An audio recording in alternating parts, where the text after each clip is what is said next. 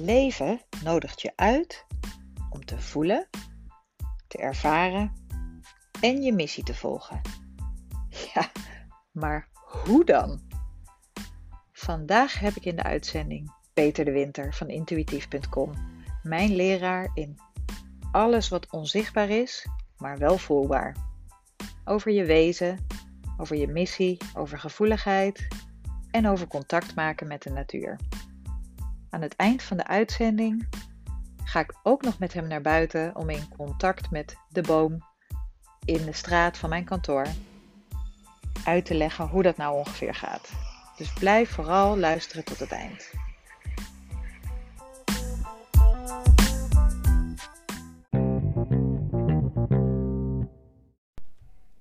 Mijn gast voor vandaag is Peter de Winter.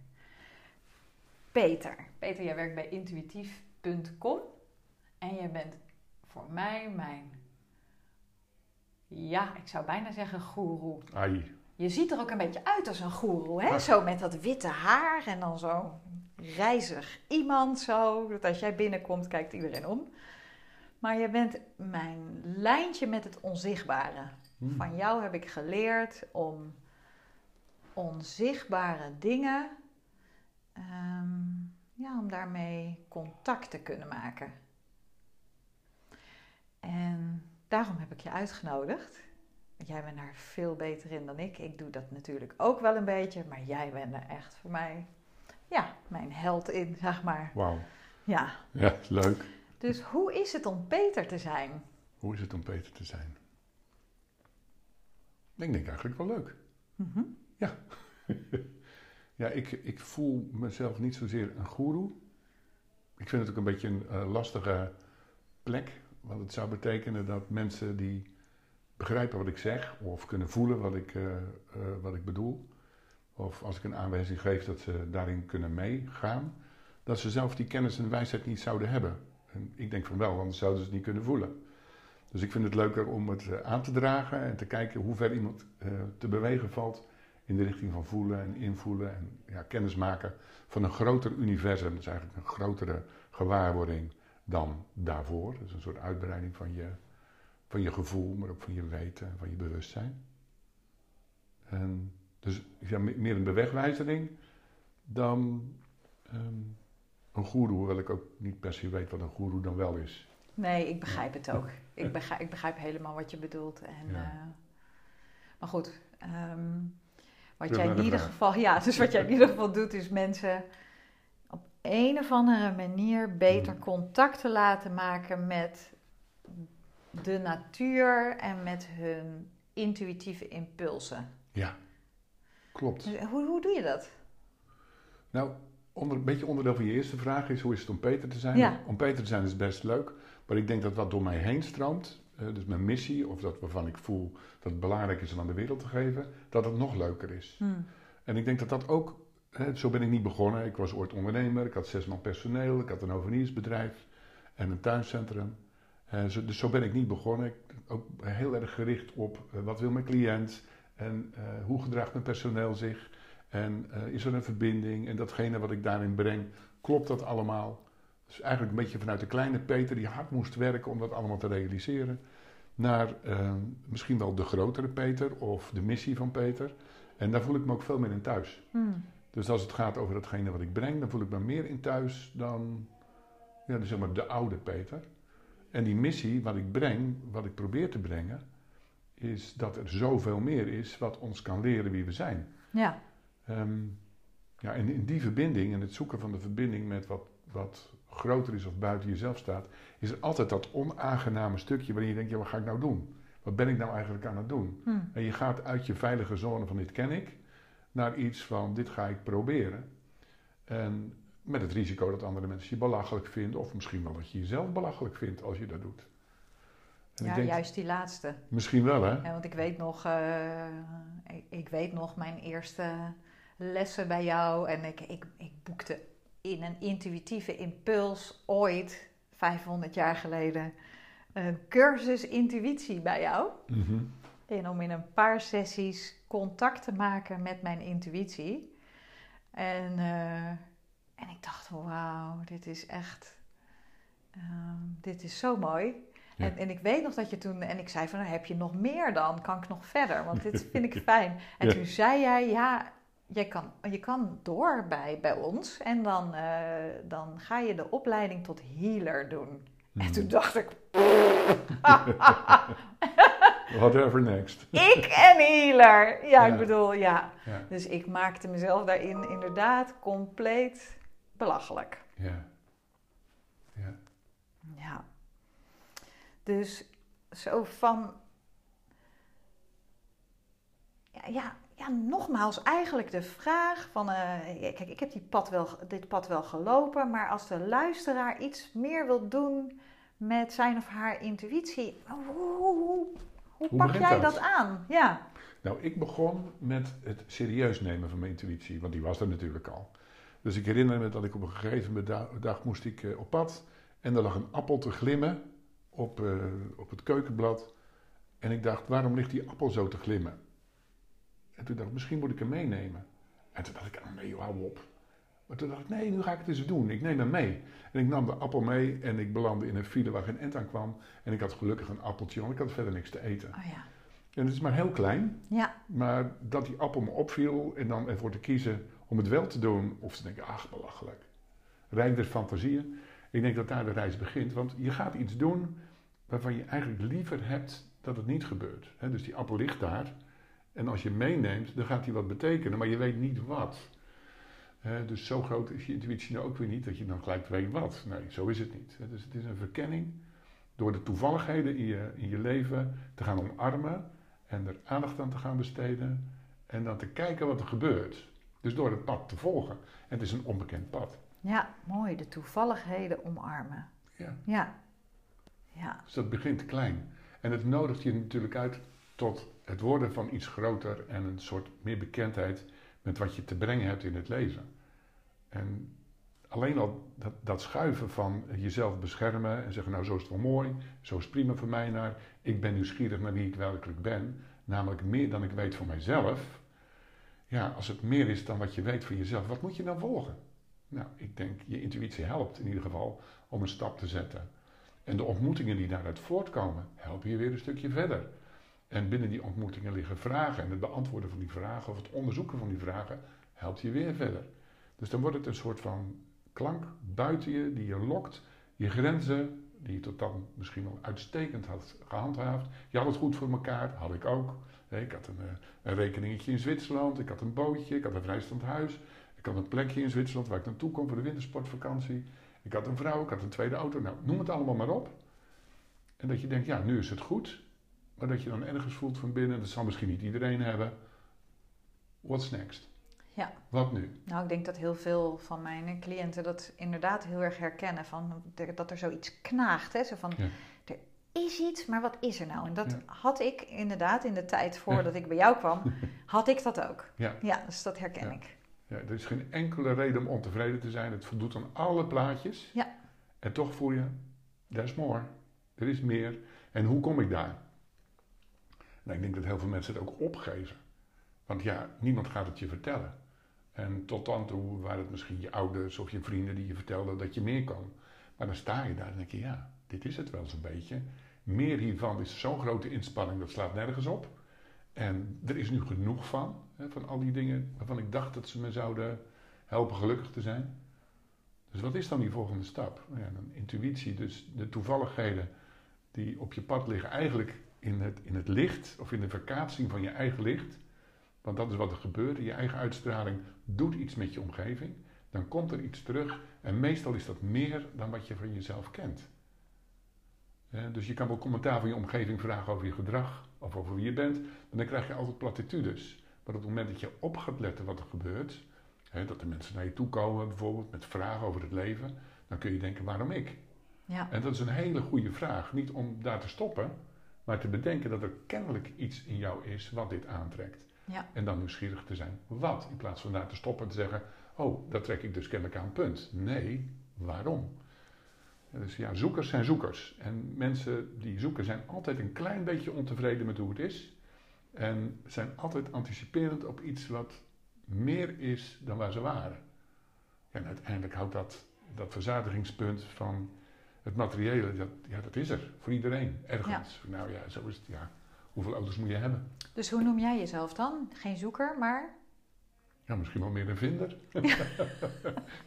ja, ja. Ik merk het ook als ik het erover heb, dan wordt er iets in me wakker wat nieuwsgierig is naar het volgende. dus ik denk dat heel veel mensen denken, ja kijk, op een gegeven moment heb je een bepaalde leeftijd waarop je levenskracht alleen nog maar afneemt. Mogelijk is dat zo voor het fysieke lichaam. Maar voor het spirituele lichaam of voor je geest is dat zeker niet het geval. Je kunt blijven groeien. En, en die groei die, die dominiceert als het ware meer van de wereld. Dus je gaat je meer thuis voelen. En je gaat ook meer glimlachen over de dingen die gebeuren. Totdat er natuurlijk iets op je pad verschijnt waar je denkt: wow, wat is dit? Hoe moet ik hiermee omgaan? Ja. Maar de rest wordt als het ware je eigendom of je, je, ja, je woning. Je woont meer in de wereld. Hey, Terwijl, en ja, anderen misschien zullen zeggen: joh, wat, jou, wat jij doet daar, dat maakt juist dat je helemaal niet bij mijn wereld hoort. En grotere kringen rond datgene wat gewoon is, maakt ook dat het ongewone gewoon voor je wordt. En in het, als dat gebeurt, als het ongewone gewoon voor je wordt, dan is het een grotere cirkel van bewustzijn. Meer perceptie. Nou ja. hey, en want als je zo aan het praten bent, ehm, hoor ik ook de stem van sommige van mijn cliënten weer, die zo worstelen met het onderscheid tussen uh, de stemmetjes die ze zo krijgen of de signalen die ze zo krijgen en het verschil tussen angst en intuïtie. Hmm.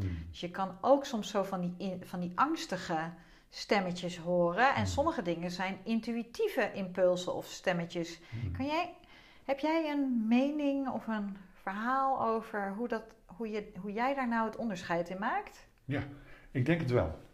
Ik denk het wel. Het is misschien heel simpel en voor de hand liggend.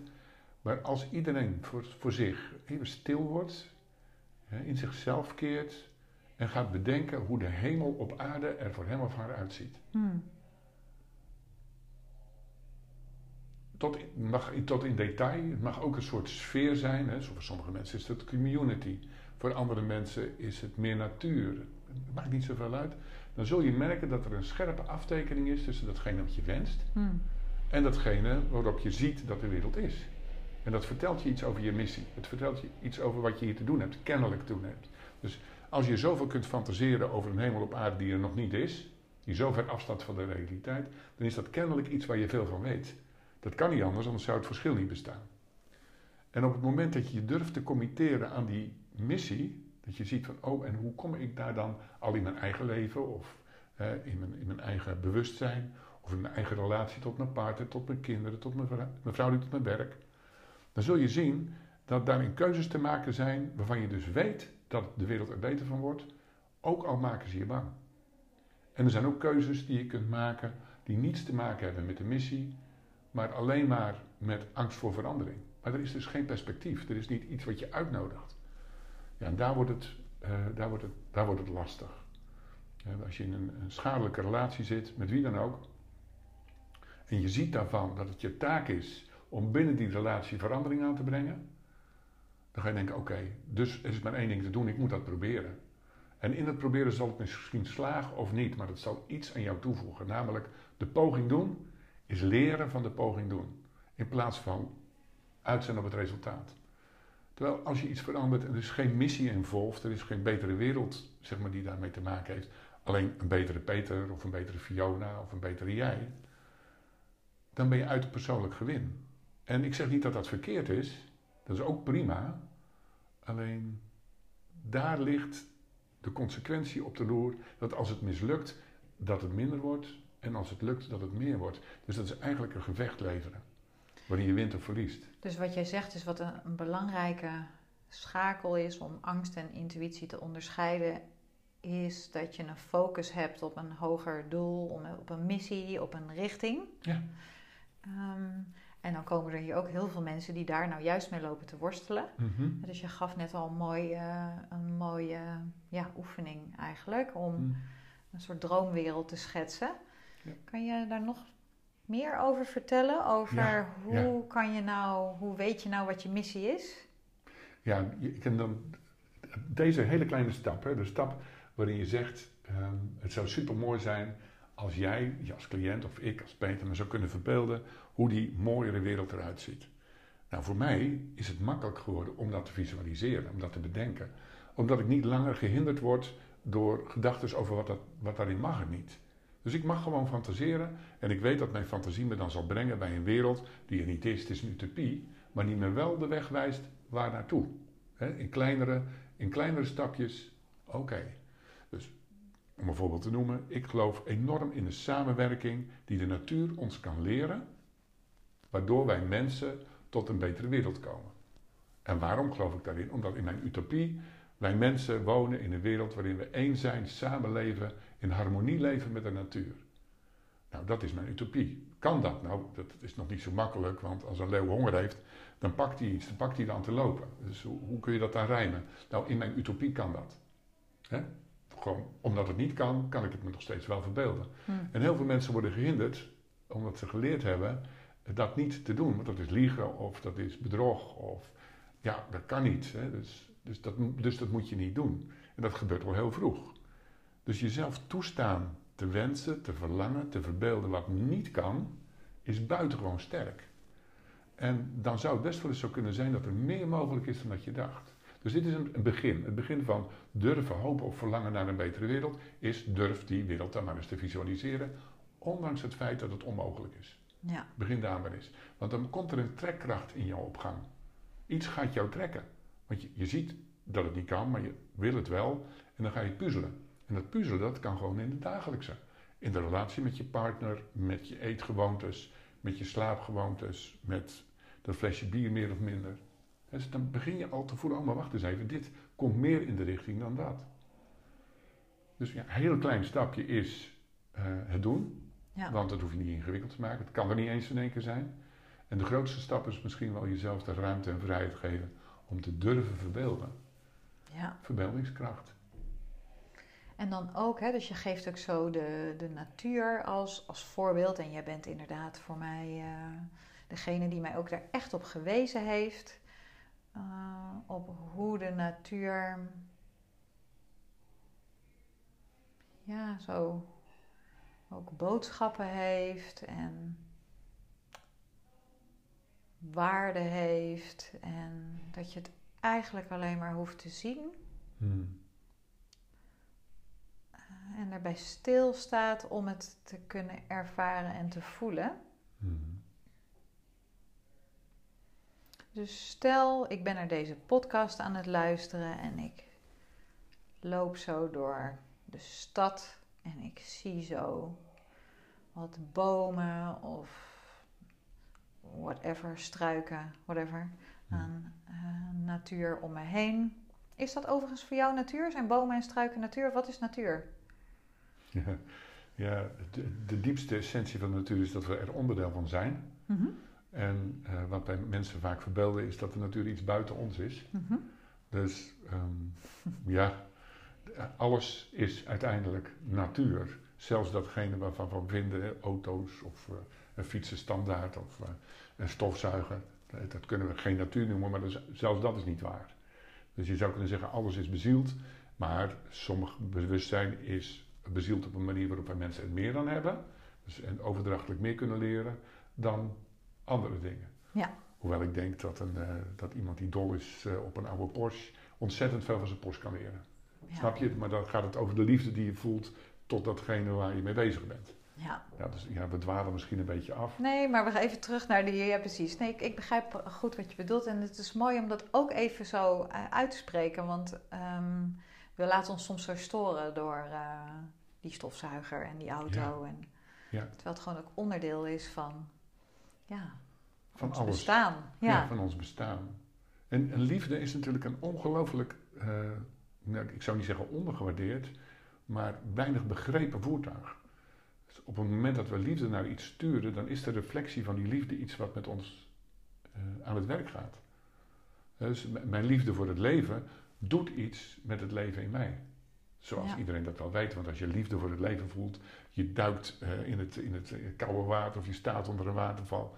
En je, je viert dat even, dat uitbundige. Dan voel je dat de klank van datgene wat je uitstoot, als het ware terugkaatst aan de binnenkant. En je, Ja. je gaat ervan bruisen.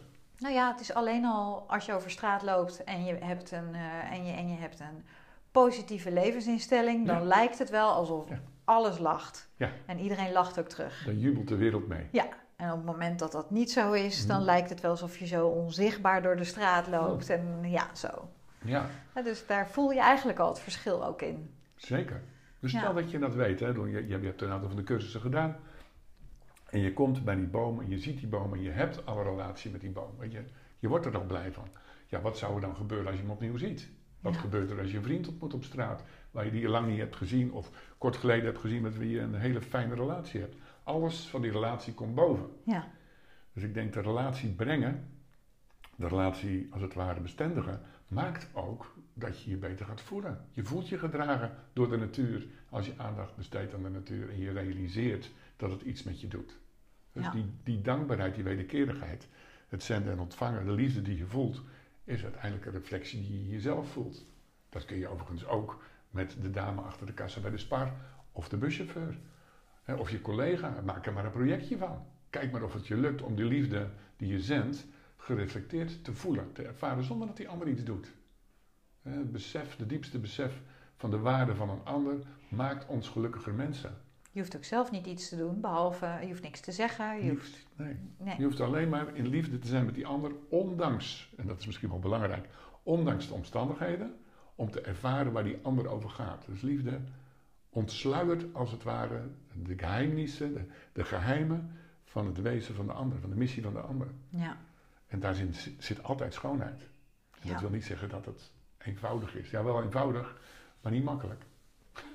En dan weer even terug naar dat wandelen over straat en ik zie daar de natuur en die planten en die bomen. En, Ja. en, en, en ik ken dit helemaal niet. Hè? Dus alles wat jij mij nu vertelt, zo in die podcast, Ja. eh, ik voel daar wel een soort nieuwsgierigheid bij als luisteraar. Maar, Hm. maar ja, dus stel, komt nu zo'n boom tegen. Wat, wat, wat, wat? En ik wil daar contact mee maken. En dan? Ja. Nou ja, ik, ik- het eerste misschien wordt de doener. Met andere woorden, als je zit te wachten op de boom eh, om contact met jou op te nemen, dan zul je eerst moeten weten wat contact is. Dus word de doener. Eh, met andere woorden, laat jezelf zien aan de boom. Word je bewust van je eigen kracht, van je eigen kwaliteiten. Want daarin zien we de kwaliteiten van een ander. En wie die ander ook is, ook een boom. Ja, en een boom is in die zin, eh, ik zeg het al vaker, een eik. die kan eiken en een beuk kan beuken, maar andersom gaat dat niet. Een eik is een eik. Er komt niet iets anders uit een eikel. dus, dus echt. En, en zichzelf. En mensen kunnen nog wel eens een masker op hebben. Maar zelfs daarin denk ik, eh, zolang als ik er nu ben op deze planeet, dat liefde daarin ook zeg maar daardoor heen kan kijken. Dus je zegt, word je gewaar van je eigen kwaliteiten voor je contact maakt met een boom. Word je bewust van jezelf. Eh, want uiteindelijk is datgene wat je zendt, dat heeft een ontvanger nodig. Dus op het moment dat jij in een grote vraagteken zit, dus eigenlijk in het niets, ja, dan komt er ook niet zoveel terug. Ja.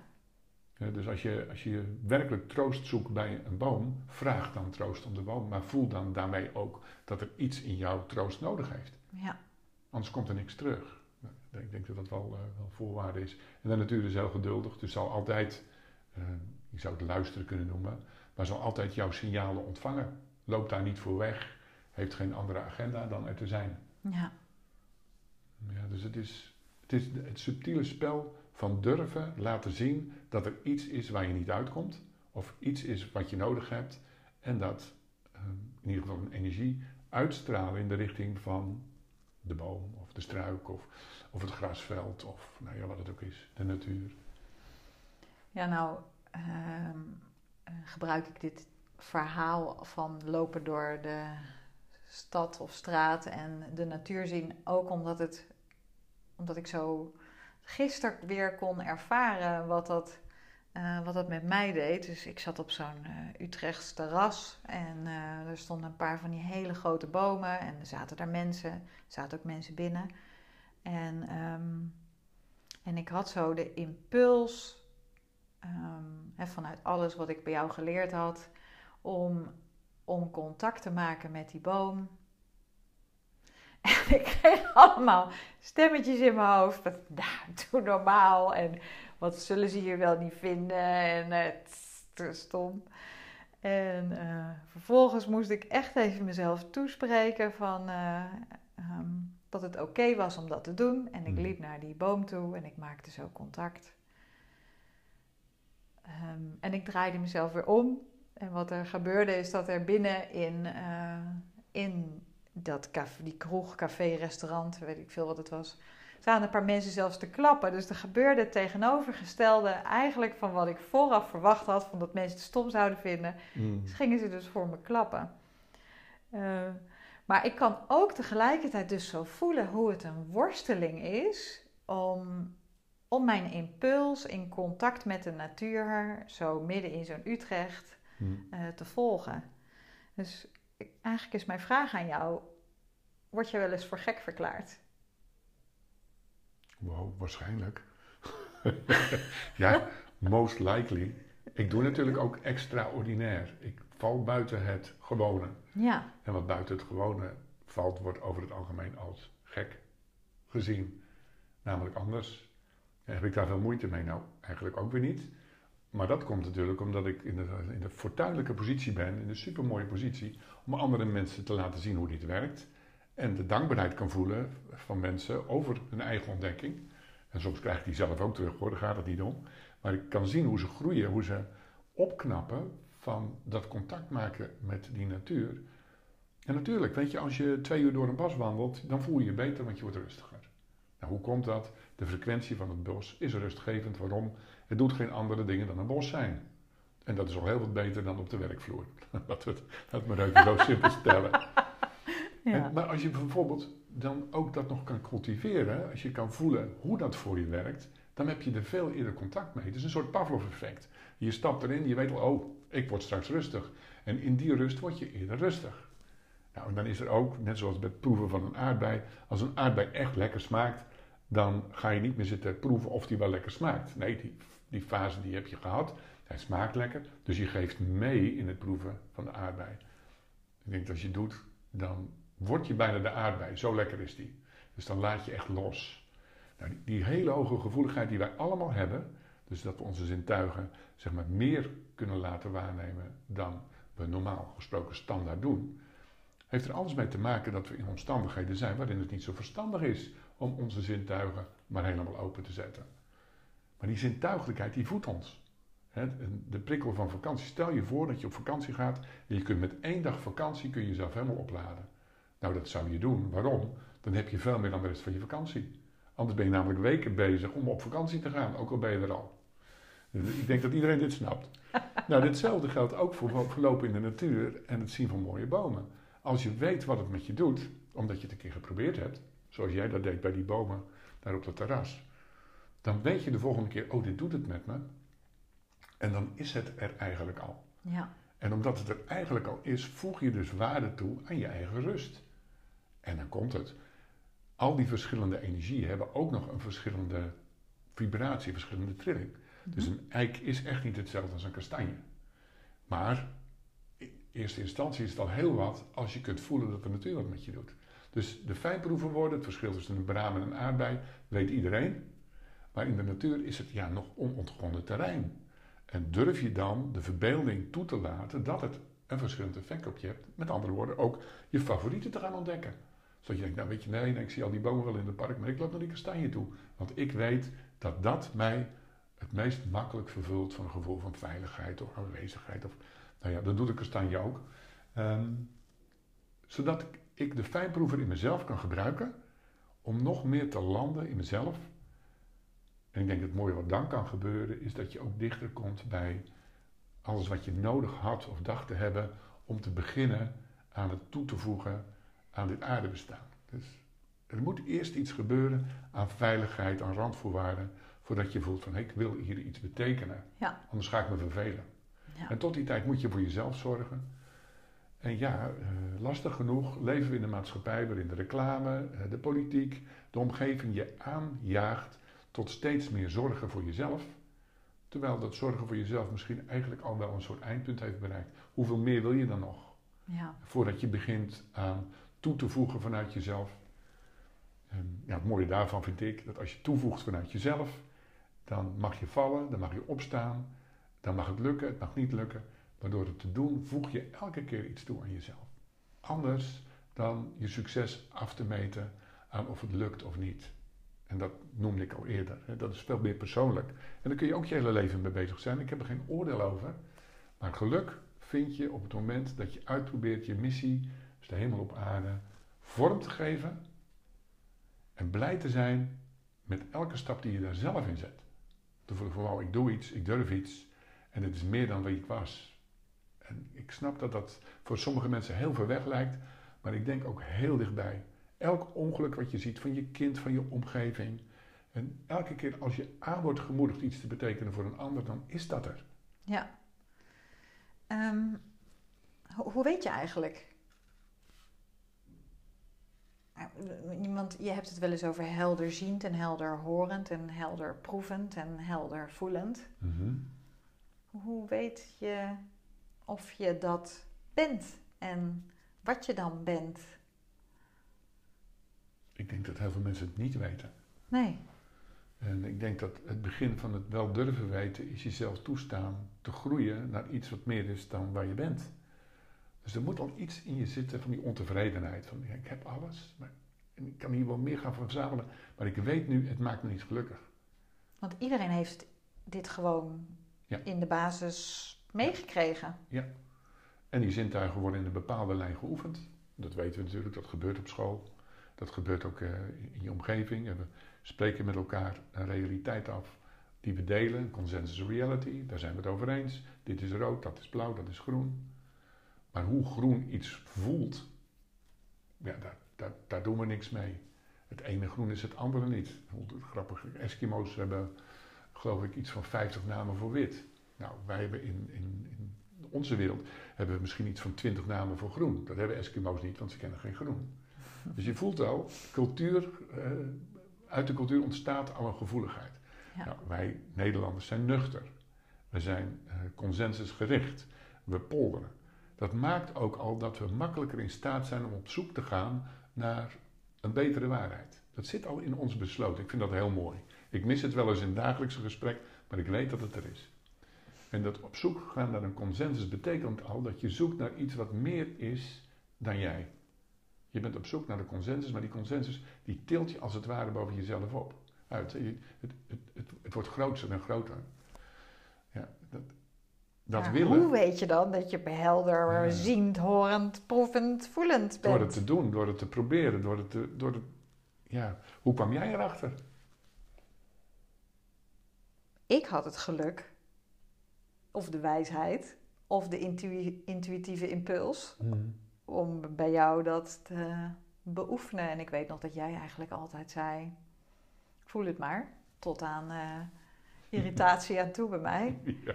Dat ik zei: Peter, Peter, klopt dit wel? Volgens mij moet ik eh, de, deze persoon schouder eh healen, want daar zit iets. Kan je even kijken of daar wat zit? En dan keek je en dan zei je zo naar mij: Doe het maar gewoon, voel het maar. Ja.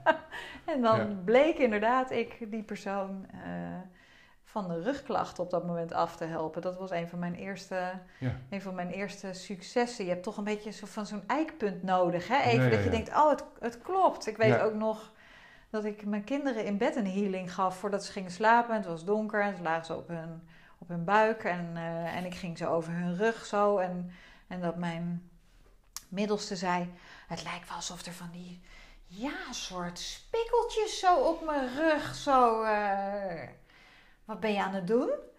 Eh, en dat ik dacht, woe, het werkt, het werkt. Ja, ja, ja. Ja, dus je hebt toch wel dat Ja. soort, of tenminste, ik heb in ieder geval wel dat soort momenten nodig gehad. Ik herken het ook altijd wel bij mijn klanten. Van, hé, hey, hey, wat ik voel, dat, dat, dat, dat klopt, want dat, dat wordt ontvangen. Of. Of er gebeurt iets wat ik niet verwacht had. Ja. Wauw. Ja, dus ja, ik kan ook alleen maar zeggen, je doet het. Ja, En je komt erachter. En eh, ja, voelen, onze gevoeligheid is wel een ongelooflijke belangrijke en ook zeer overtuigende uh, zintuigelijkheid. Dus als je het voelt, ben je geneigd het te geloven. Uh, en dat begint dus met het proberen. En dan probeer je dus iets. Kijk, iemand, jij staat daar een boom te voelen voor volle terras. Ik zie dat voor me. Er zit daar een clubje mannen te debatteren over whatever. Zien jou dat doen. En denken, kijk, dit is nou iemand. En waar het ook over ging, misschien ging het wel, dat verbeeld ik me dan, in die vergaderkamer over durf je anders te zijn om leiding te geven aan je organisatie. Dus durf je nou iets, iets anders te doen dan elke keer hetzelfde te doen wat iedereen je altijd al vertelt. Iets vanuit jezelf. Uniek leiderschap. En ze hebben het erover, ze zien jou iets doen en iemand zegt daar, kijk, daar doet iemand iets out of the ordinary.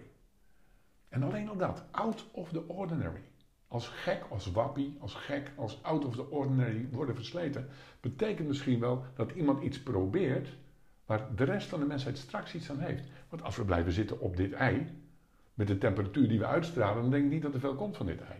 Dus we, moeten er iets aan doen. En mensen die proberen, ja, die komen soms op zeer unieke uh, bijdragers aan zichzelf en ander. Zoals je ook daar bij je kinderen iets probeert, de magnetische of de elektrische uitstraling van je handen probeert en ziet dat als je dat doet, dat er in overdracht iets gebeurt. Ja. maar dat is natuurlijk eigenlijk ook gewoon, dat is zo van onze westerse samenleving en daar ben ik natuurlijk ook onderdeel van. Van dat we echt zeg maar dat eerst zien dan geloven. Ja. Eerst zien dan geloven, Peter. Prima. Hartstikke leuk dat je het hebt over natuurwezens en engelen. En... Ja, heb ik het over, ja. En nu niet, maar zo, over het algemeen, ja. Dus dat zijn van die dingen waarvan mensen, ik heb het daar natuurlijk ook wel eens over, want hm. uh, uh, ja, dat is wel echt wel zintuigen prikkelend, zeg maar. Absoluut. Die natuurwezens. Absoluut. En je moet, het, begin daarvan is toch, en daar blijf ik dan toch maar weer op terugkomen, dat als je denkt dat dit het is, dat dit Peter is, dat Peter zeg maar zo goed en zo kwaad mogelijk door het leven moet worstelen, zo goed en zo kwaad mogelijk voor zichzelf moet zorgen en de mensen van wie hij houdt.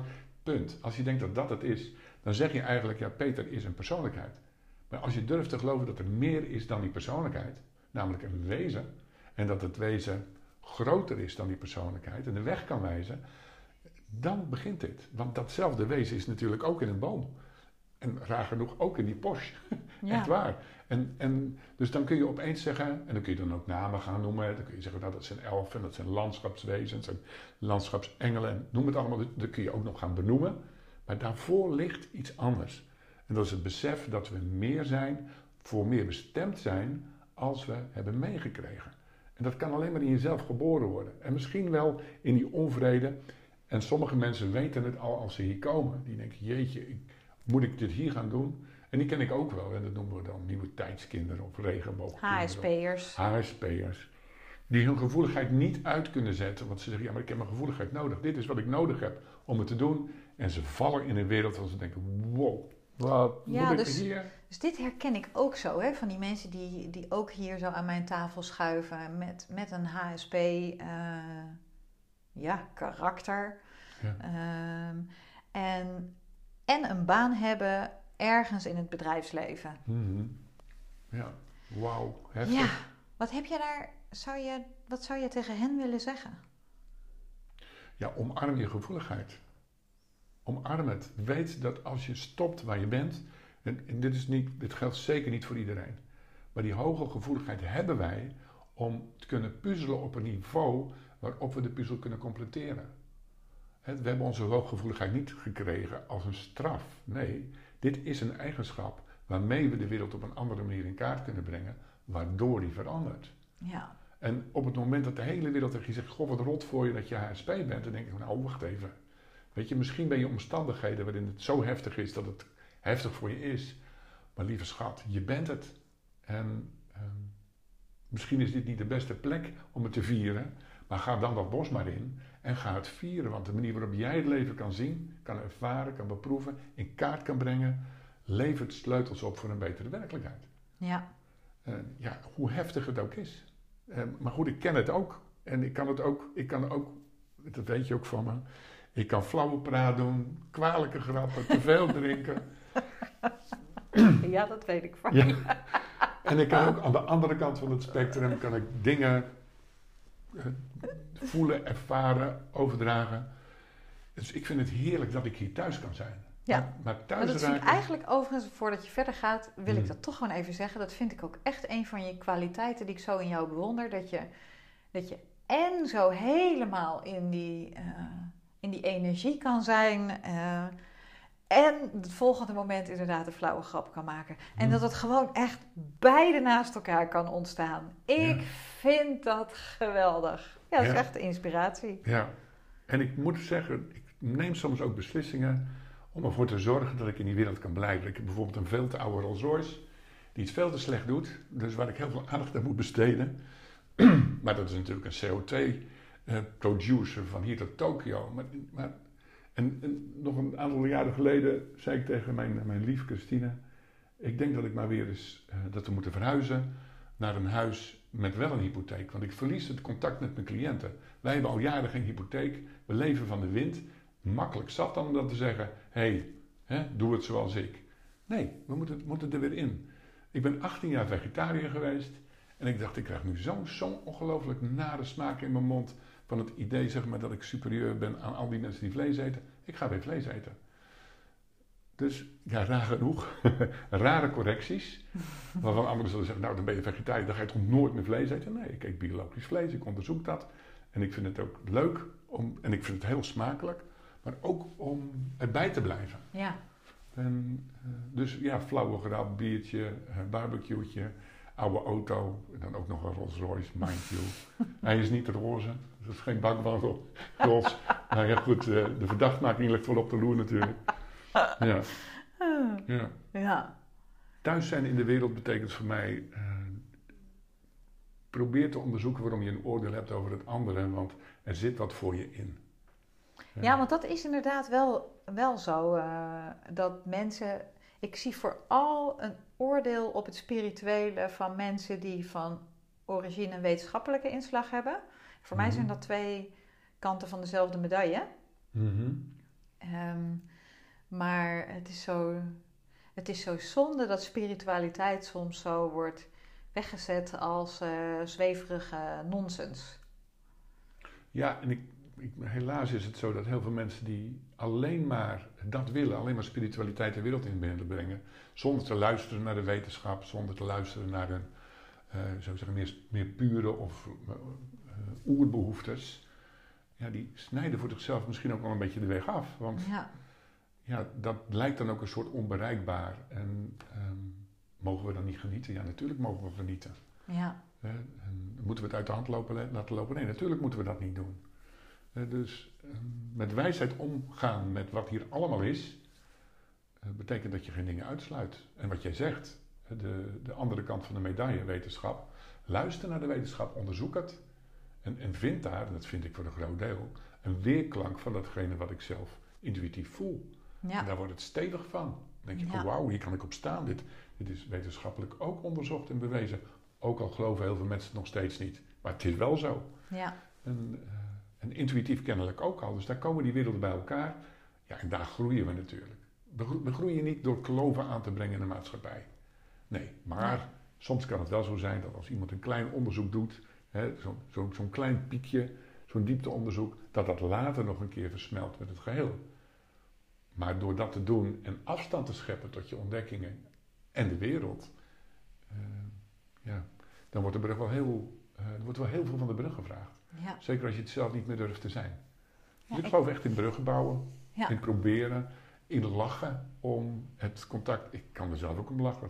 Als we dat doen op een plek waar andere mensen staan te schaderen, dan, kan ik, dan ga ik ook schaderen. Dan denk ik, ja, daar was ik ook. Maar ik kan er ook zeggen, weet je, eens proberen. ja, Weet je, probeer het eens gewoon. ja, Ja, en, dus ja, lachen om jezelf eh, betekent ook dat je je missie in een hoger vaandel hebt staan dan je eigen plekje. En ja, ik denk, ja, superbelangrijk.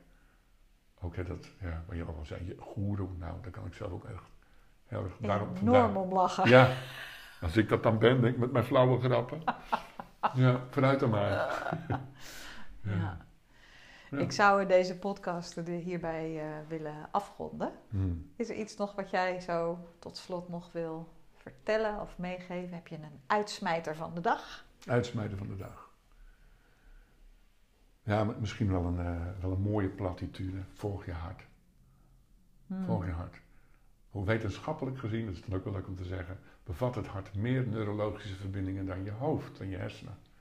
En we hebben ontzettend veel geleerd over de exploratie van ons hoofd. Superbelangrijk. Hè, Het cognitieve. Wauw. Want je moet de dingen ook kunnen duiden, anders blijven ze mistig. Ja. Maar het hart heeft een capaciteit om dingen te onthullen vanuit je eigen kwaliteit van, van luisteren, voelen, van zenden. Ja, daar, daar ontdek ik steeds meer van. Ja, dat is, dat is geweldig, dat is prachtig. En je hart zal je altijd op het pad zetten van wat bij je past. Altijd van je missie. Ja. Terwijl je hoofd kan echt het hele universum onderzoeken zonder dat je een spoor krijgt te zien van wat je hier te doen hebt. Ja, ja het is wel heel, heel mooi dat je hiermee wil afsluiten. Want ik kan de laatste kan ik ook zo... Eigenlijk bij alles wat ik doe, vraag ik me continu af... Wat zou liefde doen? Ja. En eigenlijk alleen al door mezelf die vraag te stellen... Ja. Eh, eh, open ik toch net even andere wegen. Wat zou Ja. liefde doen? Wat zou liefde doen? Hmm, dankjewel Peter voor dit gesprek. Ja, ik vond het mooi, dankjewel. Fijn.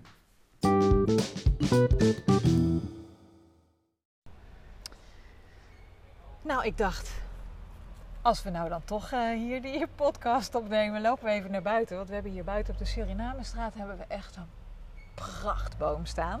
Prachtig inderdaad. Ja, en daar staan we dus nu naast. Je hoort ook wat geluiden eromheen, maar dat is, het is net het echte leven, zeg maar. Ja. We staan hier niet eh, in een hutje op de hei. Nee. Dus ja, nou ja, nou staan we hier dus naast die boom. Nu staan we bij een boom. Ja. Peter. En Ja. nu? En nu? Ja, we staan hier bij een hele majestueuze kastanje. Mhm. Kastanjes die verdwijnen een beetje uit het landschap, want ze hebben last van een, ziekte. Ja. Eh, Waarbij de bast openscheurt, noemt het ook wel eh, de kastanjebloederziekte. Kastanjes hebben het een beetje zwaar. Eh, en ik denk dat het ook wel komt door wat een kastanje laat zien.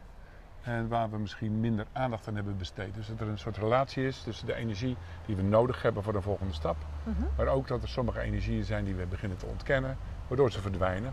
Dus je- je zou zeggen, het is bijna evolutionair. Maar waar staan ze voor dan? Een kastanje staat voor een soort van eh, moederlijke warmte en geborgenheid. Mhm.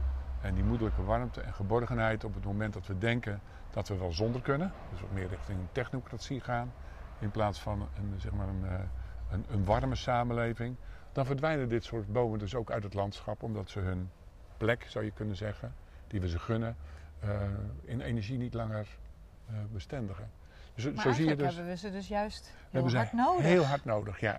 Dus ik ben ook heel blij om te zien dat deze het zo goed doet. Ja. Dat is heel fijn om te zien. En het is interessant om te Hoe kijken. denk je? Want dit is een boom. Even kijken hoor. Als ik zeg maar zo mijn armen eromheen doe, dan kom ik net zo half bewegen. Ik denk een jaar of tachtig. Dat dit ongeveer de maat is van de kastanje van een jaar of tachtig. Ze worden ongeveer een jaar of 120. Dus dat is, dat is hun eindleeftijd. Oké. Dus dat is in de kracht van zijn leven, zou je kunnen zeggen. Net als wij. Net als wij, ja, sowieso. we zijn altijd in de kracht van ons, leven als we de kracht van het leven kunnen voelen. Hé, hey, maar nu staan we dus bij die boom en Ja. deze kastanje. En je Ja. vertelt de oorsprong daarvan. Ja. Maar, maar hè, dus even weer terug aan de allereerste vraag die ik... Of een van de eerste vragen die ik net stelde in die podcast. Ik kom zo'n boom tegen. Ja. Ja, dus nu hebben we deze prachtboom ontmoet. Nou, het begint bij intuïtie. Ja. Met andere woorden, wat trekt je aan? Dus als je in het bos loopt en je denkt, nou, dat vind ik een aantrekkelijke boom, wees dan eens nieuwsgierig en loop er eens naartoe. Ja. Stap 1. Ja. Het tweede is, waar ben je eigenlijk nieuwsgierig naar? Nou, die nieuwsgierigheid wat meer lengte geven dan je gewend bent, betekent misschien, ik voel me de laatste tijd een beetje instabiel. Hoe zou het zijn om de wortels van deze boom te voelen? Ja. En wat zou dat dan met mij doen? Ja. Dus dan richten we onze aandacht Zullen we het gewoon eens doen? ja, laten we dat doen. Ja. We lopen op de boom toe. Ja. Op een gegeven moment staan we, dat noemden we de broek van de boom, de onderkant van de boom. Mhm. Daar staan we op, dus min of meer op de wortels. Ja. Dan kun je een hand tegen de boom leggen. En dan ga je met je aandacht naar beneden. Mhm. En je gaat proberen te voelen hoe het is om de wortels van de boom waar te nemen. In je aandacht te hebben. Ja, precies. En dan voorzichtig gewaar worden wat het met je doet. Voor mijn gevoel zijn dit dus hele stevige wortels. Dus ik kan ook voelen dat ik meer zelf meer wortel. Meer mijn zwaarte op mijn voeten voel. Alsof ik er onderdeel bijna van word. Alsof ik ook wortels voel. Ja. Ja. Ja, het is ook wat ik gewaar word. En het kan dus leuk zijn om het eens te proberen. Dus waar je aandacht is, en dat weten we natuurlijk wel, dat groeit. Want daar, heb je, eh, daar zoek je informatie in. Daar ben je bij met je aandacht. Dus wat er ook gebeurt, binnen die aandacht gebeurt er iets met jou. En natuurlijk wordt dat voor een deel bepaald door wat je zoekt. Dus als ik meer wil gronden, meer wil wortelen, me stevig wil voelen, dan kan de stevigheid van de boom me opleveren dat ik dat ga voelen, omdat ik het waarneem. Hmm. En nou heb je ook ooit eens verteld dat, dat er eh, lunar en solar eh, bomen zijn. Ja. Dus de ene boom die, eh, die laat je bij de stam meer eh, wortelen. En de andere boom laat je bij de stam meer, ja hoe noem je dat? Hemelen, of zou ik bijna zeggen. ja, Maar ja. dat is- Ja. Ik weet niet of het juiste woord is. Klopt. Maar eh, opstijgende energie. Dus als je zelf met je aandacht niet zo aan het zoeken bent en niet zo richtend bent, dan zal de boom als vanzelf wat met je doen. Net zoals een bos dat doet. Ja. Nou, en de stromen van deze energie, die gaat van, de, van de wortels naar boven door de stam. Ja. En komt in de periferie van, de, van de, de takken weer naar beneden. En gaat dan de aarde weer in en gaat weer omhoog. Bij Ja. een lunarboom en bij een solarboom is het net andersom. Ja. Dus deze boom eh, zou je een solarboom kunnen noemen. Eh, maar het is ook net waar je aandacht is. Dus het is waar, het klopt. Bomen doen dat als jij niets doet. Maar als Wat jij... is eigenlijk een solarboom en een lunarboom dan? Eh, dennenbomen zijn bijvoorbeeld lunarbomen. Dus die, die, die, die worden. eh, eh, daarom is het ook zo bijzonder om s'nachts in een dennenbos te lopen. Mhm. Want een lunarboom doet meer onder invloed van de maan. Hmm. Ehm, dus wij ervaren dat vaak ook als een soort sprookjesachtig of een beetje anders. Hmm. En overdag door een donker dennenbos lopen, dan ja, zal wel. Maar als je dat s'nachts doet, dan gebeurt er wat extra's met de Hmm. energie. Ja, goed. Ja, terug naar deze Terug naar deze boom. En Ja. het voelen van de wortels. En het voelen van de wortels. Ja. Onze intentie is in principe sterker. Dus als wij willen zoeken, als we willen gronden, als we die wortels willen voelen, dan lukt ons dat. Dat kan onze intentie. Het heeft Am- ook wel weer met visualisatie te maken. Zeker, je bedenkt het. Ja. En binnen het experiment van het bedenken ga je ondervinden. Ja. En het is zeker niet één op één zo dat als je iets bedenkt, dat dat dan ook gaat gebeuren. En dat is natuurlijk ook het leuke van het onderzoek. Hm. Er gebeurt net iets anders, maar past wel binnen de context van je ontdekking. Hm. Dus, eh, we- we onderzoeken de wortels, dus ervaren we wat wortels doen. Ja. Maar op het moment dat we met onze energie meer opstijgen, we gaan naar de richting van de takken, dus we onderzoeken de kruin, Mhm. En bedenken daarbij dat de wortels van de bomen energie naar boven brengen naar de kruin. Ja, dus het brengt mij in ieder geval. Hè, dus dan gaat voor mij mijn energie voel ik in mijn hele lijf in plaats van alleen in mijn, eh, in mijn voeten. En ik kan ook zo voelen alsof er een soort eh, fonteintje op mijn hoofd staat. Dus Zoiets. de energie door je hele lichaam Ja. stroomt. En wij noemen dat dan het centrale kanaal. Ja. En door je kruin naar buiten. Ja. En dan kun je ook nog één worden met de hele beweging van de boom. Ja. Dus je kunt de wortels voelen. Je kunt de kruin voelen, maar ook voelen dat langs de periferie van de boom, dus de, de, de, de bladerkrans, de energie weer naar beneden stroomt in de wortels. Ja. En kijk maar eens of je dat gewaar kan worden. En dan voel ik ook, eh, heb, maak ik meer contact met zeg maar, ja, wat je noemt je aura. Dus met de ruimte zo om me heen Ja. ook. Ja. Die, daar word ik meer gewaar van ook. En omdat de energie stroomt, zal die dus ook je ruimte schoner maken. Dus het stromen van de energie of de gewaarwording daarvan maakt ook dat er wat gebeurt in die ruimte. Ja. Dat doet aandacht met energie, dat weten we ook. Nou heb ik ook zo van jou geleerd, moet ik nu opeens aan denken. Aan dat je dan die boom ook iets kan vragen en dat hij dan ook nog antwoord geeft. Dat vond ik toch ook altijd zo, altijd zo magisch. Ja, elke vraag die bij je is, zal maken dat je tot een bepaalde boom wordt, eh, wordt aange- aangetrokken wordt gevoeld. Hè. Dus dan, je voelt die aantrekkingskracht op basis van iets waar je mee loopt. Of Ja. dat nou bewust is of onbewust. Dus de vraag zelf maakt ook al dat je een keuze maakt in welke boom. Ja. En dat kun je bewust doen. Dan gebruik je dus je intuïtie. In ieder geval Of, voor dat of bloem natuurlijk eh, Of- ook, ja. hè? Ja. Zeker. Welk aspect van de natuur dan ook. Ja. En als die vraag dan bij je klinkt, dan betekent het dus ook dat je intuïtie je leidt naar een antwoord of een aanvulling op die vraag. Ja, dan is de vraag, wat is je vraag, Fiona? Waar heb je een vraag ik heb over? vandaag niet zo eh, direct een vraag.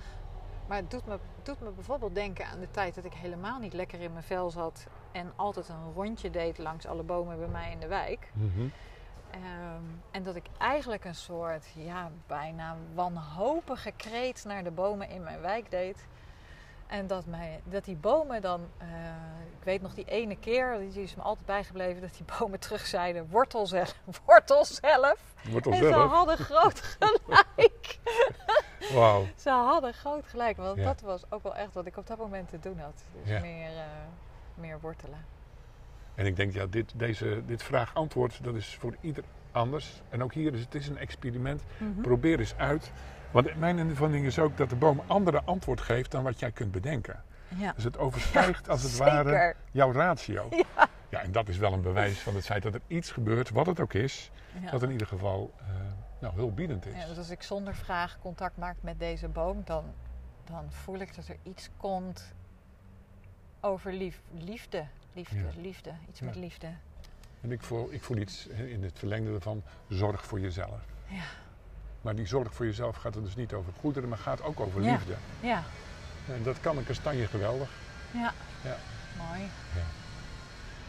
Nou, dankjewel. Ja, leuk. Leuk om te doen.